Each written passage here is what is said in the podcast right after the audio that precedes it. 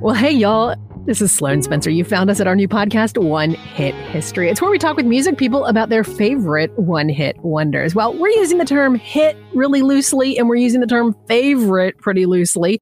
And we've come across some incredible songs. Got a wonderful guest with us today, M. Lockwood Porter, a number of fantastic records that you can check out at his website, mlockwoodporter.com, or of course, our favorite Bandcamp. Got a fifth album on the way in 2022. I want to hear more about that. Hello. Hi, how you doing? I'm great. How are you doing? Doing great. What's up with this next record? You know, it's becoming a little bit of a cliche at this point, but it's one of those lockdown records. Like so many other musicians, I found myself with a lot of time on my hands uh, over the last year and a half, two years or so. And yeah, so for this one, you know, I just did a lot of recording at home uh, which I hadn't really done very much before on uh, my previous records. You know, it was usually pretty live in the studio with a band, but this one I brushed up on my engineering skills and uh, bought some microphones and working on songs throughout the lockdown and got them polished down. Got about ten that I that I really like and started recording those on my own, and then actually uh, sent them to to John Moreland to uh, kind of help out with some production on his side. Um, he did some bass and drums and some vocals and guitar and stuff on it too. And actually, um, he's going to be mixing it as well.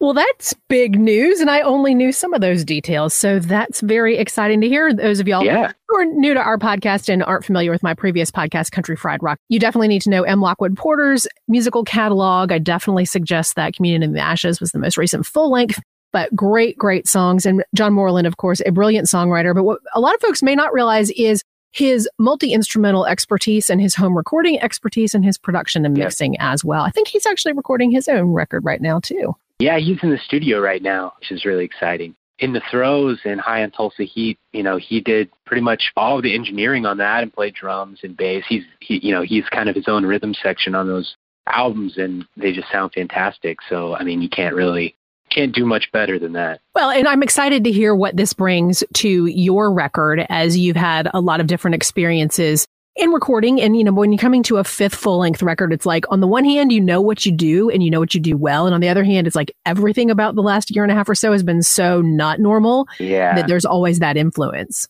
Yeah, definitely. Yeah, I mean, just working so so much on my own, and then sending the you know obviously sending the tracks to John, but in the past, my process has been very collaborative with my band, and it's been you know the same band since the beginning, kind of adding members on.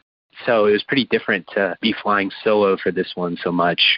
In my mind, it's kind of like like when Tom Petty started making he made like uh, Full Moon Fever, you know, without mm-hmm. the Heartbreakers name attached right. to it. In my head, that was kind of like what I was doing. You know, like with John Moreland as my Jeff Lynne, I totally get yeah. I get the vibe. I get all of it. Keep your eyes out for this coming our way 2022. Yeah. Very, very cool. So, this is One Hit History, the podcast where we talk to music people about their favorite one hit wonders. So, hit us. What's your favorite one hit wonder? My favorite one hit wonder is Fade Into You by Mazzy Star. It's just a song that I'm sure a lot of people love this song, but I've just loved it for a really long time. And to me, it's like a perfect. There was a period, you know, when I was in my late teens, early to mid 20s, where I was constantly making mix CDs, you know, for mm-hmm. myself and for other people. It's just like a perfect mix CD song. Creates such a vibe. I don't know. It's just a perfect song. There's no, no notes on this song. Uh, right, I think they, right. they knocked it out of the park. And yeah, like there's so many cool things about it. Like first of all, for me, I guess the song became a hit on like MTV and on the mm-hmm. radio around like 94, which, yep. you know, I was seven that year and I did not have MTV. I didn't pay attention to modern radio at the time. I was probably just listening to my parents' Beatles albums. I probably heard this song many, at least five years later for the first time on the radio, totally out of context. So to me, like, this is a song that doesn't evoke a specific time period and it kind of sounds like it could have come out any time in the last 50 years. Really it's it's kind of a timeless sound. Absolutely and you hit on so many things. So side note i love love love this song to the point where i work in radio as my day job and i have been told maybe not fade into you every day. Yeah but nonetheless, so it's a fascinating song in a lot of different ways. And I also was not familiar with it when it first came out in 94. I was leading the adult lifestyle where you are working a full time job, going to school four nights a week, and then working at the mall on the weekends. So, like, I had this whole gap of music in the 90s that, like, I never heard, never heard it. And I've talked about this in over the years in many ways. But it means I didn't come to this song until maybe 10 years ago. This is a new to me song in a lot of ways, which is mm-hmm. hilarious because I love yeah. it so much. But Mazzy Star as a band is really interesting as well. I also was not familiar with them other than this one song. And I mean, this is their only hit, but like I wasn't familiar with where they came from and how all this happened. So it's interesting that for both of us, it's not only a one hit wonder, but it's also kind of an out of context song that really does speak to both of us. And it does have that timeless feel and the, the sound and the production specifically really leads to that. If y'all are not familiar with Mazzy Star's Fade Into You, pull it up right away and listen real fast. Yeah, the production is perfect this song does what as someone making records it's like what you always want to do when you're mm. when you're producing a song which is you're taking like a few simple elements like drums, acoustic guitar, slide guitar, piano, tambourine, vocal, and you put them all together, and all of a sudden it's like one instrument. It's mm-hmm. one bed of sound where you can sit there and pick out the individual instruments, but mm-hmm. it's so much more than the sum of the individual parts. It's it's like this, you know, this wall of sound. It feels like a big warm blanket um, oh, good analogy. Wall of sound in like a very delicate, enveloping way. That's a great analogy. Yeah. And it might be the best a tambourine has ever sounded on a song. like the tambourine takes up so much sonic space and it, it just sparkles. It really does. It really does. I'm fascinated in the mythology around the band that, from mm-hmm. my research at least, appears to have kind of developed after the fact, as happens, especially with one hit wonders such as this that really had such a really fabulous song. It wasn't a novelty song at all, it was an amazing song. So, oddly, here's how I stumbled into the backstory on all of this. I follow a lot of other music people in social media, surprise, surprise. And mm-hmm, mm-hmm. someone with amazing musical taste is a guy named Nelson Gullett out of the radio station WDVX in Knoxville, Tennessee. And he has a mm-hmm. specialty mm-hmm. show called Americana Pulse.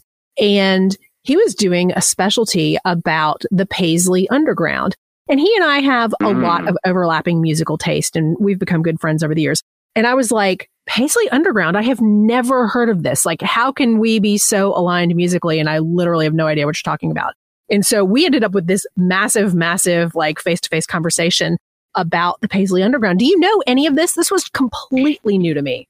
Yeah, yeah. I, you know, I think I probably learned about the Paisley Underground at some point in my early 20s, just kind of like going back and trying to discover, you know, the influences of bands I liked.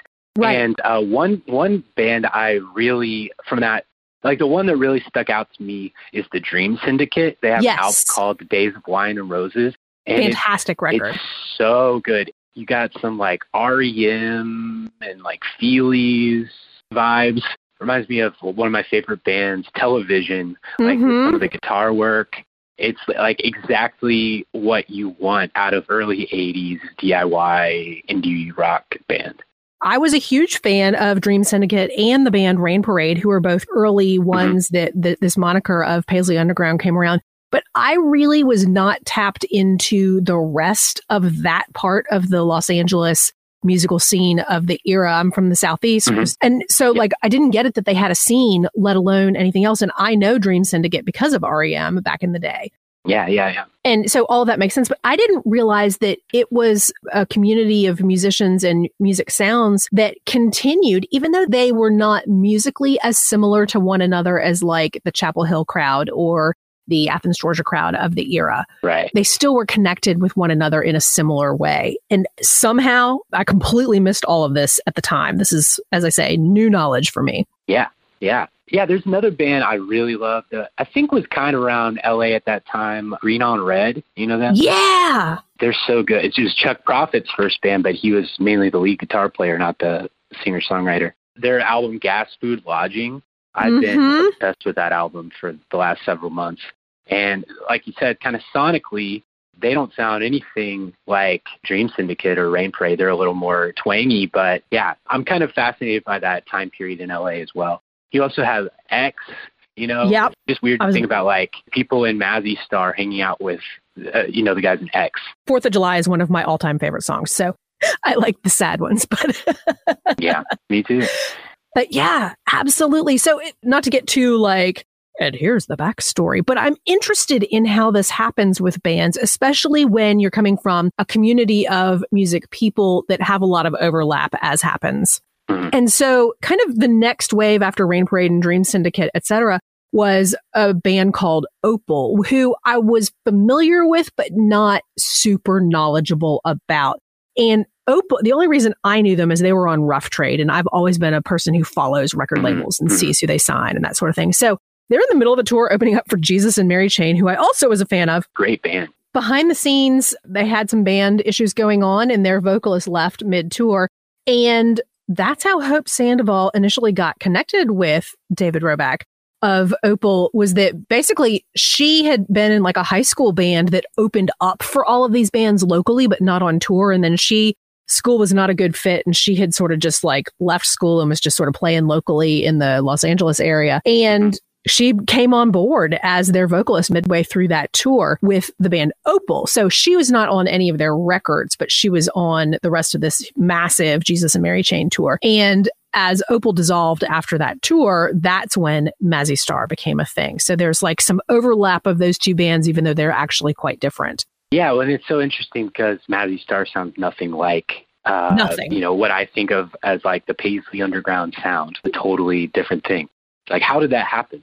Truly i'm fascinated that by that because you go back to what you know. And of course for me you could very much hear that jangle pop sound from the athens georgia stuff and that chapel hill stuff had a very distinct kind of retro sound with what Dexter Romweber was doing. And it went in different directions but they definitely had a regional sound of folks who were musically influencing one another even unintentionally. But this one in particular i am totally totally fascinated by because it was completely outside of my knowledge base and wheelhouse maybe oh five years ago ish i heard solid rumor from folks who would definitely be firsthand in the know that there was talk of them getting back together and going on tour again and then that never happened and hope sandoval had that hope sandoval and the warm inventions i think it was the warm something. Yeah hope sandoval and the warm inventions. She did a little some solo stuff but that i had heard was supposed to continue and expand and have some reunion stuff going on and it did not and I now know in retrospect that um, David Roback was quite ill with cancer and he ultimately passed away um, last Yeah. year, which is such sad, sad news. Yeah, yeah. Uh, Something that makes the this song and this band so tantalizing is that Mm, uh, my understanding is that Hope Sandoval is, is very shy and Yes. has stage fright, and that prevented them from touring more and kind of reuniting. You know, like they had a few quasi reunions in the early 2010s. They played some shows in California, I know, but like it, it always kind of got shut down before it turned into a bigger thing.